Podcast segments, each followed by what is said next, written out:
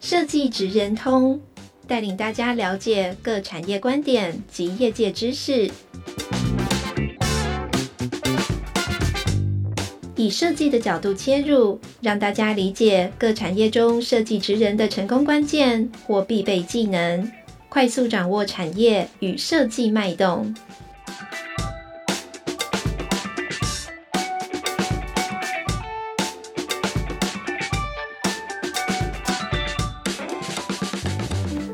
各位听众，大家好，欢迎来到设计职人通 Podcast 频道。我是台湾设计研究院研发组的玉珍。今天很开心可以为大家邀请到自行车暨健康科技工业研究发展中心的陈中杰协理。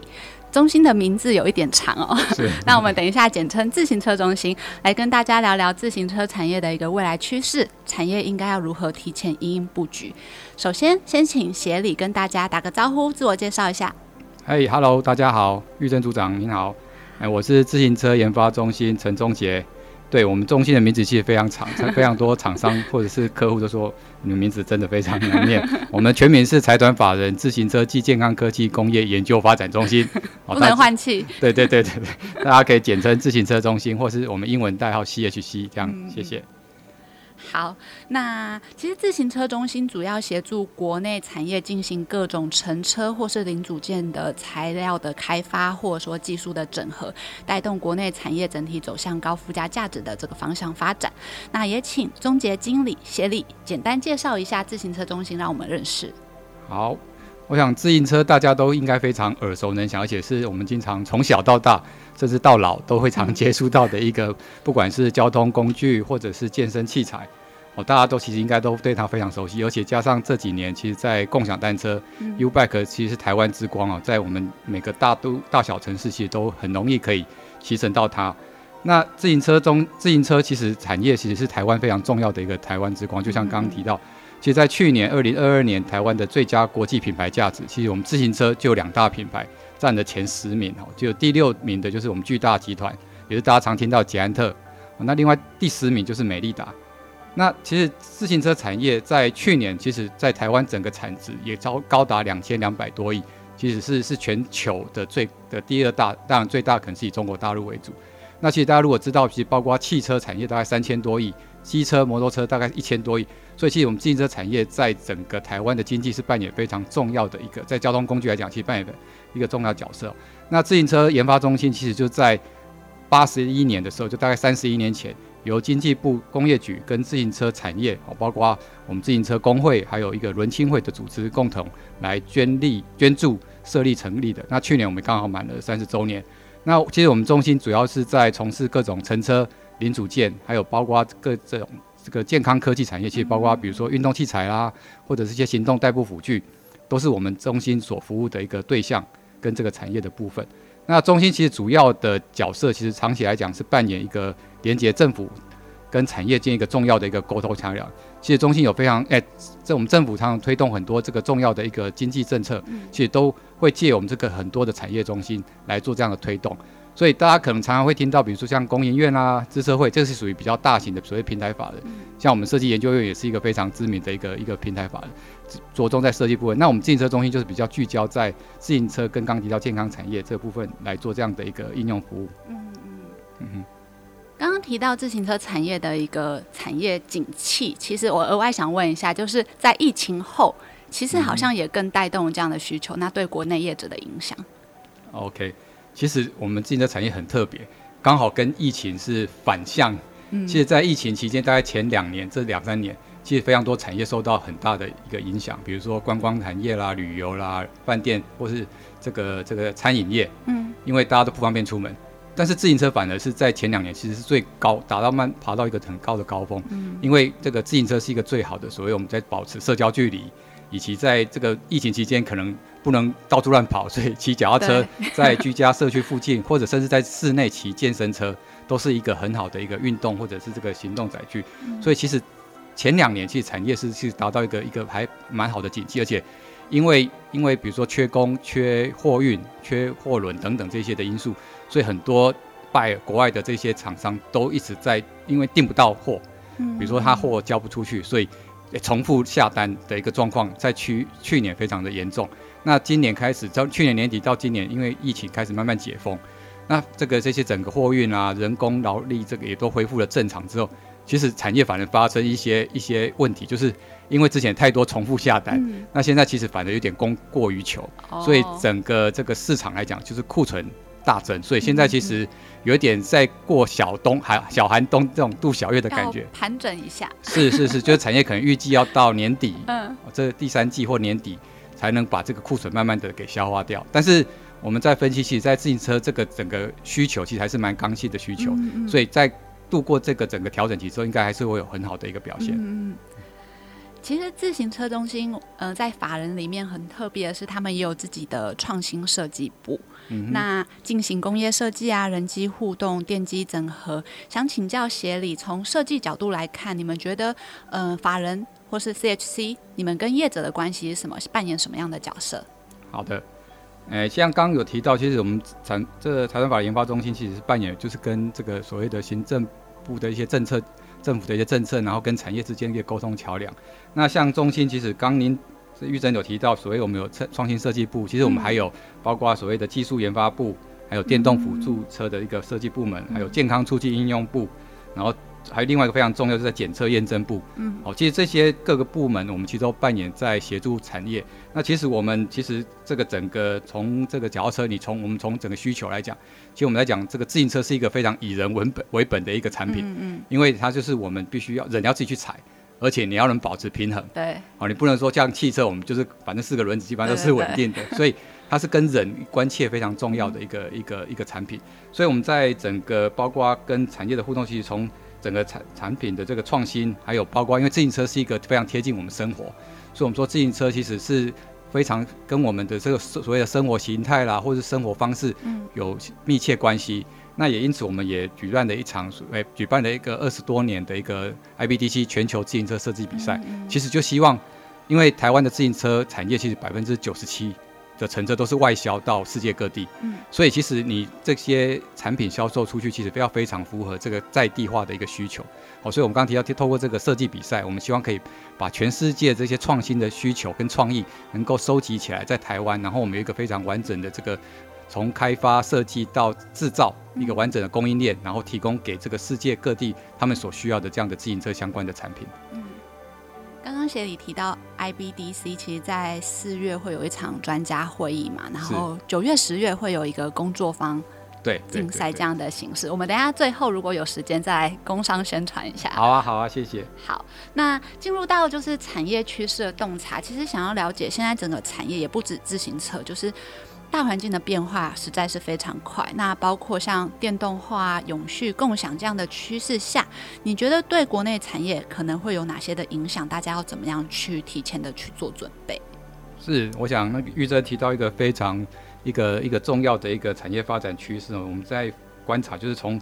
产品的一个轻量化啦，然后加上这在这五年这个电动辅助自行车非常的蓬勃发展，然后。因为有电之后，我们产业常讲就无电不还哦，就是这个本来我们脚踩的脚踏车，因为有电动辅助之后，其实它产生了非常多这个新的一个功能也好，或者是一个骑乘的情境，或是甚至到未来的一个服务场域啦、服务情境，到一个新的服务商模，其实有非常非常多的一个变化。那包括比如说像我们刚提到这个所谓的共享单车，其实包括有装，像我们台湾的 U-Bike 是属于有装式的这个共享单车。那其实在国外反而更流行的是所谓的无装式的，就像前几年在大陆常流行的所谓的这个 Mobike 啦等等 O-Bike 这些都是属于比较无装。那台湾目前的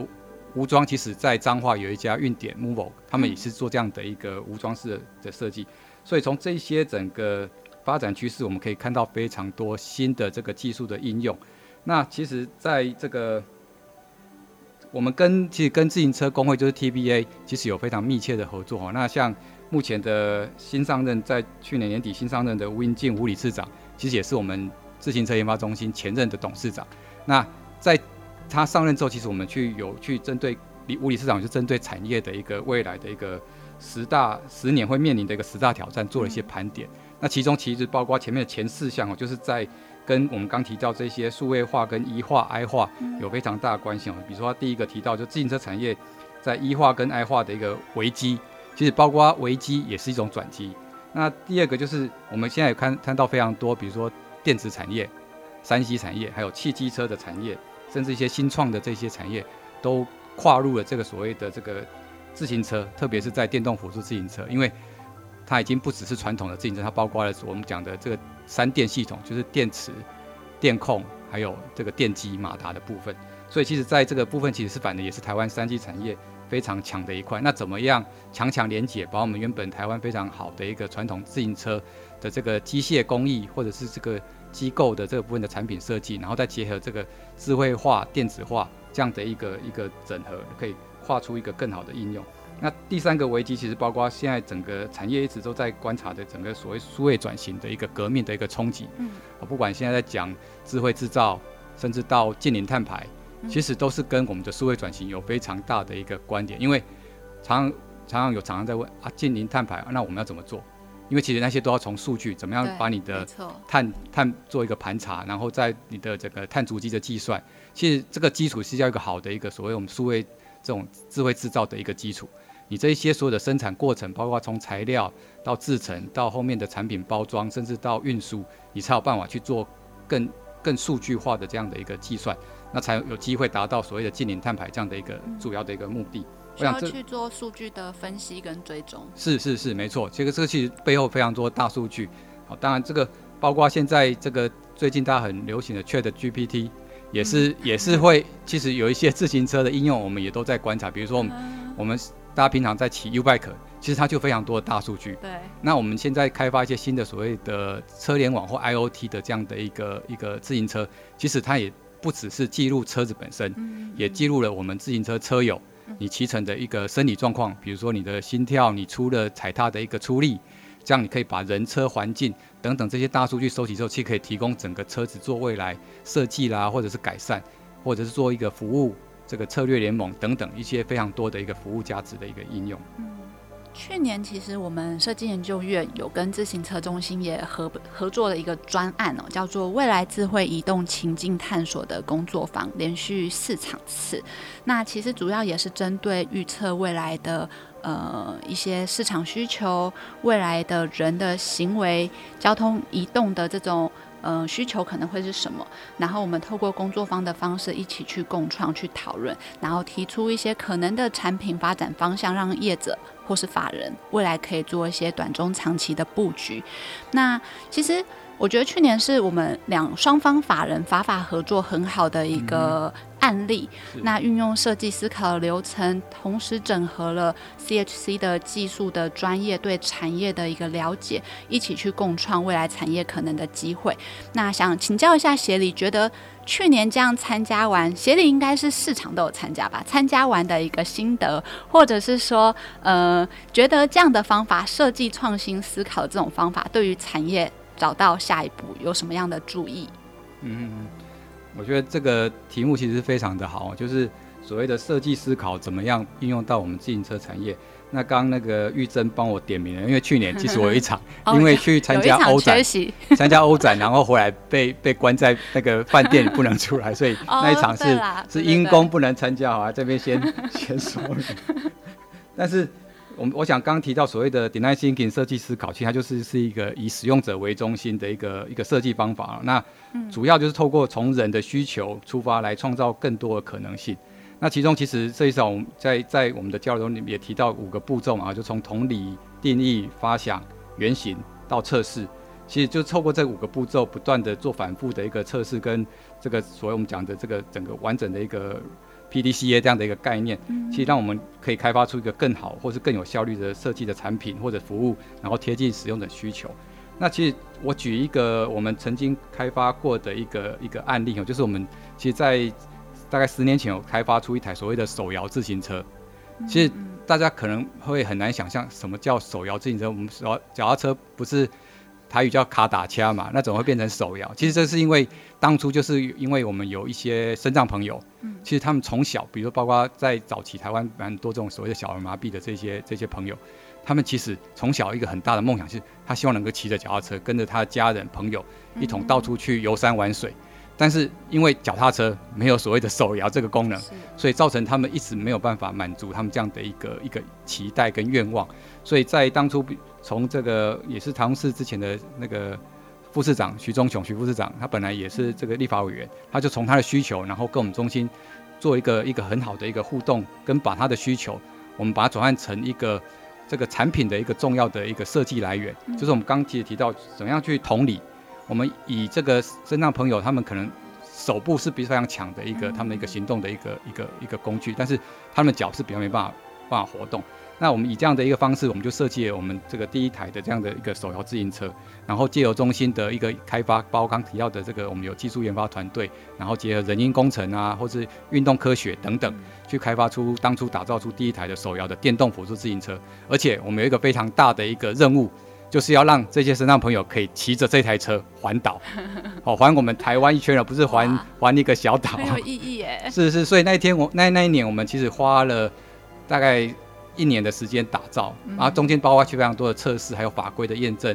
同时我们也去培训了大概二十几位的所谓的身障朋友，因为我们知道身障朋友他是以手为主要的一个一个一个出力的一个一个部分，对，所以他如果骑乘过程中有体力不支或者是运动伤害，其实都会造成整个环岛过程会非常造成大家的困扰。嗯、所以其实我们大概在前三个月就开始做这一些身障朋友的集训，嗯、然后做操作的一些姿势的一个训练，还有包括骑脚踏车换挡。嗯、我想骑脚踏车换挡其实也是蛮大的一个，对一些初学者也是蛮大的一个障碍，就是他更不晓得什么时候要排什么档换什么档。哦、嗯，那我想这个其实蛮多细节。那到最后，我们自己顺利完成一个十十二天的环岛，而且是我们讲就穿短裤哦，唯一这个进这个总统府去拜会当初的这个萧副院萧副总统。好，我想这个是我们在这个整个设计思考，从这个使用者需求到整个产品验证，甚至到服务的一个场域验证，一个非常一个完整的一个做一个产品。而且现在其实，在台湾各地已经将近有十个手摇车的这个自行车队，都。到目前都还持续在运作，包括我们在台北河滨公园就有提供身障朋友，甚至银发长辈，他们可以凭着他们这个证件到这个租赁点免费的去租借。我想这个就提供了我们这个整个产品更多的扩散。那我们最近也开始在开发，期待把这个第二代的产品加上，比如说 IoT 的这些资通讯的一个连接，甚至。有一些智慧侦测，比如说有障碍物啦，或者一些危险这样的一个侦测功能，把它融合到这个车子里面，让这个车能够更人性化、更智慧化。嗯、我想这个大概是我们从去年跟跟社员院一个密切的一个市场工作坊得到一个一个很好的应用。那其实刚您有提到在 IBT 全球自行车设计比赛，我们大概预计要是在这个月也要办一场专家会议。其实我们也有邀请我们摄影院的。这个林新宝副院长担任我们重要的专家，其实他去年也是我们的评审委员之一哈。那我们希望借由我们去年在整个工作坊，我们希望能够借由这个跨域共创这个一个一个对话，然后去描述二零三零年创新移动的一个服务情境，从这样的一个主题来发想，那可以转换成我们今年。预计要去增建的一个设计比赛的一个一个题目的一个方向，我想这个是一连续我们在做创意发想的一个重要过程。那也非常感谢摄影院在中间给我们非常多的一个协助。也很谢谢，就是协理跟 CHC 团队去年其实在整个专案上的合作跟帮忙。那刚刚提到的手摇车，这真的是一个蛮好的在讲以人为本的设计的一个案例哦。那现在产品开发其实也不只是做一些功能或是美观，而是你怎么样真的去洞察你的。呃，客群你的使用族群的需求，针对高龄，针对无障碍，去提供他们更好的一个服务跟附加价值。嗯、那其实也有一些，现在也很多人在讲说，过去我们都在讲技术驱动的创新。但其实，呃，我们同时要去重视设计驱动的创新，就我们一直在讲 design driven innovation。那这里指的设计就不单是刚刚说的外观或是造型，而是包含一些新的意义的赋予，为产品跟服务提高更多的一个价值。那其实从这样也可以看到，技术跟设计它应该是一个相辅相成、互补的关系。协理本身算是机械对背景嘛，那您对于设计跟科技的这样的整合，您怎么看待？好的，我想这个题目其实非常的大啊，因为其实我们不管在哪个产业，在科技的技术部分驱动，或者是在设计驱动，一直都是在非常多设计师或是设计团队部门，他们一直在关注的议题。嗯，那我们简单的稍微把这两个驱动的 driver 的一个一个起始或者是它的应用做一些初步做个分析分析的话，就我想设计主要是希望能够找到所谓这个使用者真正的需求，就像我刚提到这个手摇车这样概念，我们是要满足这个身障朋友这样的需求，那创造一个更好的一个产品或者是一个用户的一个体验服务经验。那其实还有包括比如说它可以推动一个新的一个商业模式，甚至一些价值主价值的一个主张。我想这个部分我后面或许有时间我们可以再再分享。那比如说在，在其实，在自行车产业，我们其实从原本比较偏向在所谓的制造导向，所以我们以前叫做 bicycle，嗯，其实现在我们整个在自行车，我们比较提倡是所谓的 cycling，嗯，就是它已经不是以制造，而是以一个服务或者是一个骑乘的文化，嗯，所以从 bicycle 转换到 cycling，其实就是在产业转型的一个很重要的一个价值。那大家也可能也也许有听过，因为刚刚像比如说在做这个自行车环岛服务，其实捷安特旅行旅行社。也就是从捷安特巨大公司，他们在十几年前就成立了这样的一间旅行社，就是专门为自行车跟自行车车友所提供的一些旅游服务。我想这个就是我们从刚提到从制造业之前也提提倡过制造业服务化这样的概念。嗯嗯，我想自行车其实是在台湾产业算应用的非常的好的。那刚包括提到，比如说所谓的共享单车，其实也是早期我们没有期待或是没有想象到，自行车也可以变成一个共享交通工具。那现在其实大家更常看到，可能包括这个电动摩托车的共享，甚至电动汽车的共享，iRent 的其实滑板车，对对对，在欧洲其实那当然法国最近在提在在倡议说，哎，可能要禁止这个滑板车，因为它产生了一些安全上的一些意外事故，因为毕竟滑板车是它是纯电动。嗯。啊，那我们讲其实自行车，我们为为什么觉得自行车是一个好的一个运输跟健身工具？因为它没电的时候，你还可以脚踩。嗯。我想这也是电动辅助自行车一个很重要的一个元素在。所以我们开发这样的一个工具，就是哎，即使我没电了，我还可以透过透过我们脚踩，人力本身还可以达到你下一个目的地。嗯嗯，那你可以少掉你这个所谓的没有电的这种焦虑感。我想大家现在手机如果快没电了，我想你心里都会觉得哇，怎么办？怎么办？等一下可能不能搭公车，不能搭捷运，或者是不能去 去那个那个 Seven 买个饮料，因为全部都是用手机在做。那如果从另外一个部分，我们在讲技术，或者是我们讲科技，我们常看广告嘛，就科技来自于人性，嗯、其实它也是。一个 driving force 就是怎么样把你的需求用科技来达成。那其实科技在我们自行车产业，比如包括从这个机械设计、机电整合，那直通讯的应用，还有现在非常流行这个五 G 大数据，刚刚提到的大数据，然后是甚至到区块链，好 AI 人工智慧等等，其实都可以结合到整个这个产品的设计。但是重点是，你应用这些科技到底是要解决什么问题？嗯。你要满足什么样的一个使用者的需求？嗯、哦，所以我觉得，其实，在不管是从设计驱驱动，或者是技术驱动，其实重要的是我们想要去解决产品的什么痛点，或者是满足产诶消费者什么需求。那只有当两者结合的时候，才可以创造出一个更具创新性跟吸引力的产品或服务。那再再举一个自行车为例啊，我想大家骑脚踏车，我刚刚提到从小到大应该都多多少少有经验啊。那可是，我想我们骑自行车其实也蛮多，我们常常在分析所谓的痛点，比如说刚提到一个自行车的换挡有前变后变，那可能有三乘以十二，就三十六段，其实非常多入门者其实不清楚怎么样换挡，而且它的换挡其实有时候如果你换的不顺，会变成起步的时候很难很难踩动，或者是这个造成链条容易去故障，然后机械容易去去损毁。那第二个。因为自行车是个比较重心比较高，因为车都比我们人还轻，嗯，车子大概最轻的可能六公斤、七公斤，但是我们人可能平均六十到八十，嗯，所以如果你的这个操作不当或者刹车调配的不好，其实很容易翻车。所以其实我们看到蛮多资深车友哦，因为之前刚好有有有一次到国外跟日本骑，跟蛮多这个资深车友，我们去这个泡温泉的时候，发现我靠，这些长辈这个大哥大哥们呐、啊。大家的身上都非常多这历史的这个 战战战绩，很多疤痕哦，所以骑脚踏车其实是坦白讲要非常注重安全，嗯、尤其是在上坡，其实相对是安全，因为上坡你骑不快，哦，但是下坡你如果是这个刹车不当，或者是不小心遇到一个小石头，或者突然冲出只野狗，嗯，其实很容易就有这些问题发生。那包括比如说，哎、欸，你体力负荷不良，自己不晓自己的体能的一个极限，那常常造成你运动伤害了，或者是没有办法去完成你骑乘的路线。或者是训练不足导致这些问题，那另外一个就是，诶，天候不佳的时候，我们是不是可以在室内也来做这样的训练？所以这个其实衍生出另外蛮多这所谓的室内健身的这样的一个产品跟服务，嗯嗯、包括这几年我们常看到所谓室内的这个训练健身台，哦、就是我车子在外面骑的时候，那像欧美他们冬天或雪季时间其实非常长。那脚踏车没有用武之地的时候，所以他们就发明，我们就发明一个所谓后轮训练架，它把它架在室内的时候，你就可以做室内的骑乘。那室内骑蛮无聊的，光看电视也没有什么兴趣，所以就开始有这个所谓的室内的竞赛的软体，或者是健身的软体，好像 Zwift 啦，或者是国内一些非常有名的 With You，就是把这个室外的这些风光明媚的景色融入到室内，我可以去体验挑战各种不同的景，而且它的阻力是跟实际上骑乘的时候是互相去做实际上的一个一个模拟。那包括还有像我们中心去年借由这个经济部的计划，也去开发了所谓坡度模拟，哎、就是我现在爬五岭可能是八度坡、十度坡，嗯、我在室内骑乘的时候，我也可以把它扬升到那个角度，对对对，不只是阻力爬坡的阻力变大，嗯、我整个车子的仰角也提高。嗯、那我们在这同时，其实也借由这个整个刚提到这个运动生理的记录，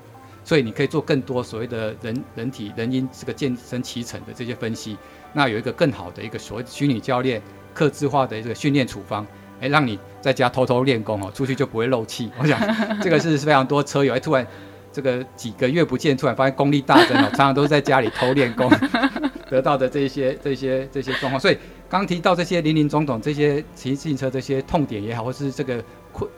遇到的一些可能的一个状况，其实就衍生非常多。比如说我们刚提到这个有这个电子的换挡。或者自动换挡，其实这些产品也都在这几年陆陆续续的被设计出来。那刹车部分有同步刹车，甚至像现在国外有 ABS，就是在汽机车非常普遍的。其实，在自行车这个部分，其实也有 ABS 这个产品。好，那刚提到非常多，比如室内训练的软体、硬体，也都是这个整个产品。我们刚刚讲从这个原本的单纯的两两轮脚踏车开始扩散，我们讲的 cycling，其实它已经。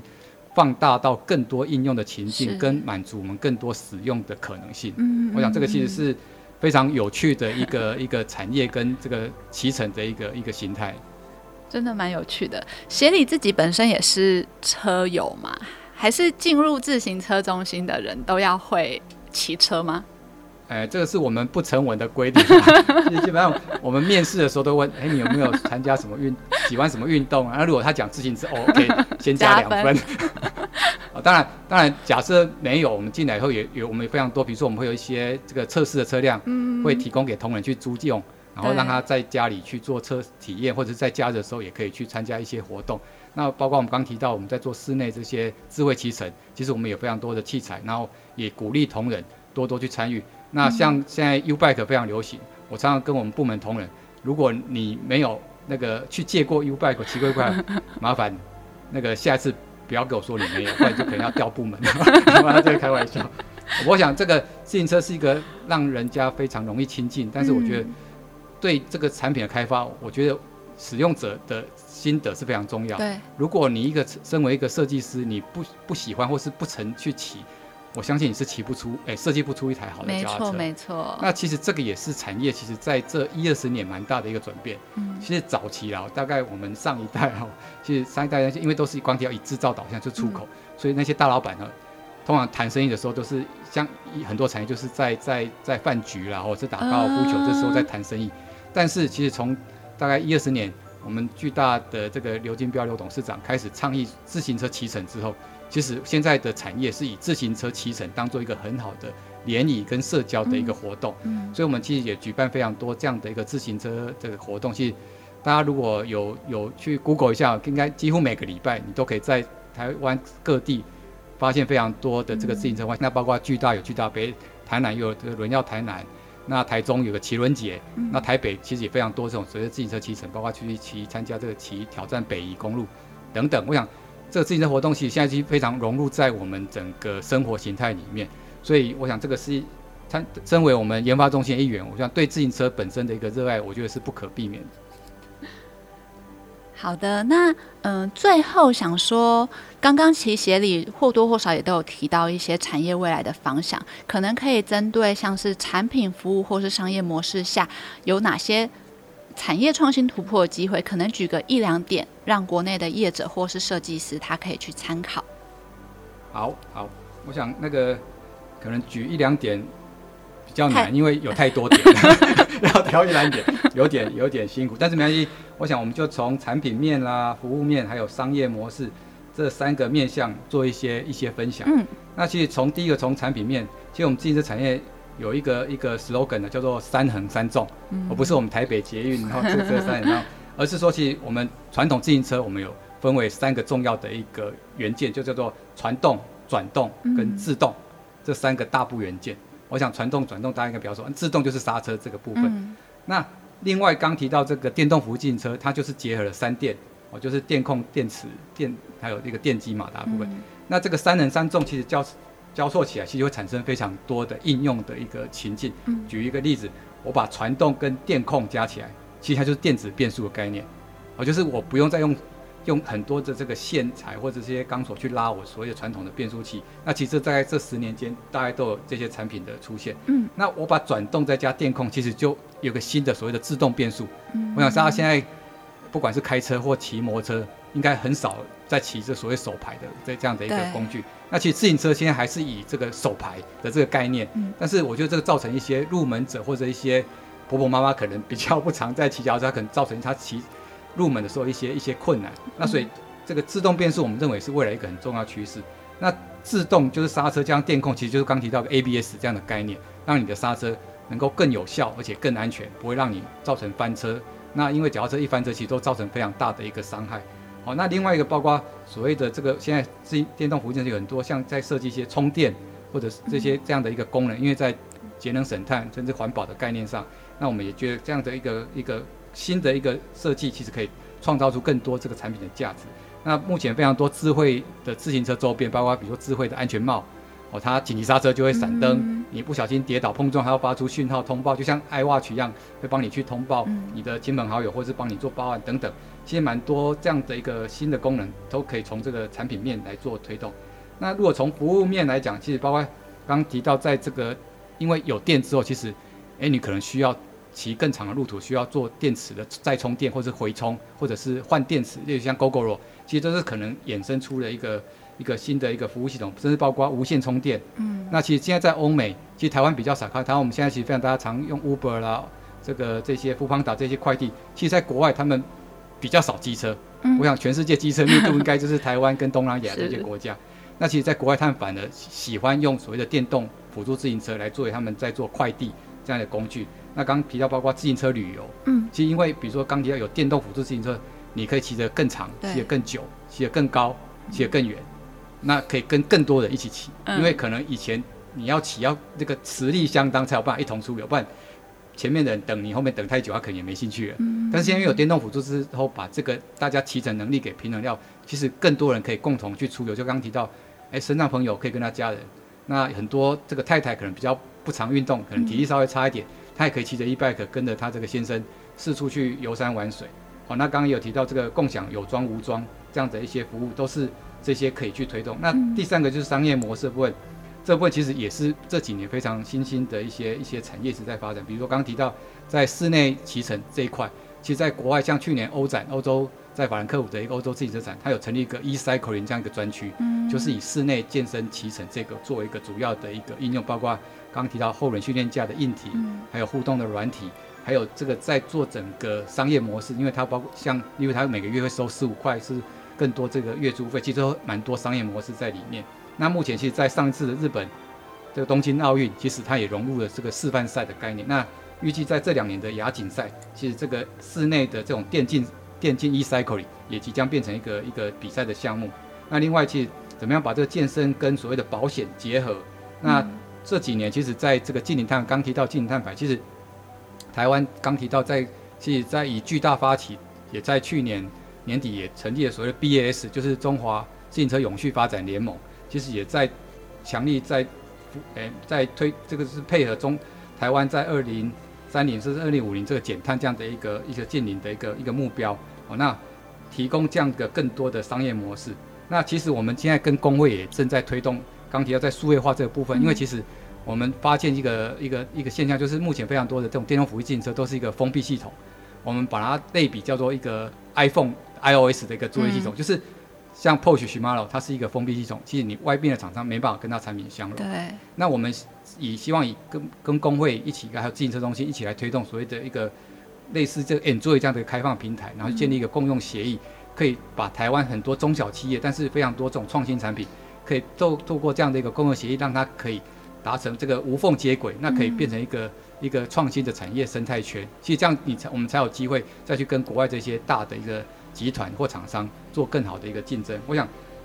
从这三个面向，大概是可以从自行车产业未来发展给产业跟非常多诶想投入这这个领域的一些设计师作为一些的参考。那我们还有时间做最后的工商宣传吗？还是协理这里可以再有一个结尾，没关系。OK，我想其实想提供给最后一个一个几个一个一个结论，就是其实我觉得产业不管是设计师或者是我们的这个企业的一些从业人员，其实虽然刚提到，其实现在目前是产业算是比较低谷的一个不景气，但是哦，我们其实业界常讲要先蹲后跳，嗯，就是利用现在可能产能不是那么大的一个状况下，大家应该赶快去。去充实我们本身的这个自自身的一个能量，比如刚提到很多在自通讯应用，还有这个数位转型，我不管是智慧制造、净零碳排，其实些非常多的新的知识跟新的工具，我们要一直在不断的充实跟学习，你才有办法在下一次的整个景气反转的时候，去达到一个好的一个契机。我想机会是给准备好的，我想这个是终身学习，是不管在每个产业都必须要的一个一个基础的。那第二个是我们觉得，我们自行车是一个很好，你可以乐在工作的一个产业。嗯嗯。就像刚提到，其实我们自行车的的这些从业的伙伙伴或朋友，其实大家多数都非常喜欢自行车。嗯。那也借由自行车有一个更好的体验，然后把你在骑乘过程中，哎，发现哪些不被满足的地方，那转换成你未来回工作岗位上创新的一个重要的一个议题。哦，那也借由这个健身，让你自己身体有一个好的一个一个一个体能状态，才可以更更。全心全力的投入在整个工作职场上。那第三个，我想是非常重要，因为刚提到非常多跨域跨业，嗯，其实怎么样做一个策略合作，借由这个跨域跟跨业的这样的一个能量，把危机转换成转机。那其实产业我们现在推讲的一句话就是，只有共好才能更好。我想这个最后一句话作为给我们自行车相关这个同仁一起大家继续努力的一个目标。以上，谢谢。谢谢协理，真的是非常精彩的分享哦。那最后。我们还是十秒钟的工商宣传时间，好，就是协理可讲讲一下 IBDC 的活动。好，好，好，十秒钟。我想 IBDC 就是全球自行车设计比赛，我们已经举办了二十五届，也将近二十五个年头，那是我们台湾非常重要的一个自行车设计创意的一个来源。那我们今我们目前是每两年举办一次，我们希望更多时间让设计师去酝酿他的创意，而且我们借由工作坊也把这个业师跟这个设计的一些专业的老师一起结合，来协助这些设计师把他的概念天马行空概念能够转换为更接近商品化的这样一个过程。所以这部分其实我们也今年也特别跟延续去年跟设计院这样的合作，今年有更密切的一这样的一个配合，透过专家会议还有一个手。Workshop 这样的工作坊，手把手，希望能够把我们整个自行车的创意更加的一个落实。那其实也符合我们在举办 IBC 一个很重要的 slogan，就是创意来自全球，但是我们创新可以在台湾实践。谢谢，谢谢。那再一次谢谢协理今天跟我们分享自行车产业的趋势跟洞察。那设计职人通，下次见喽，拜拜，拜拜。拜拜。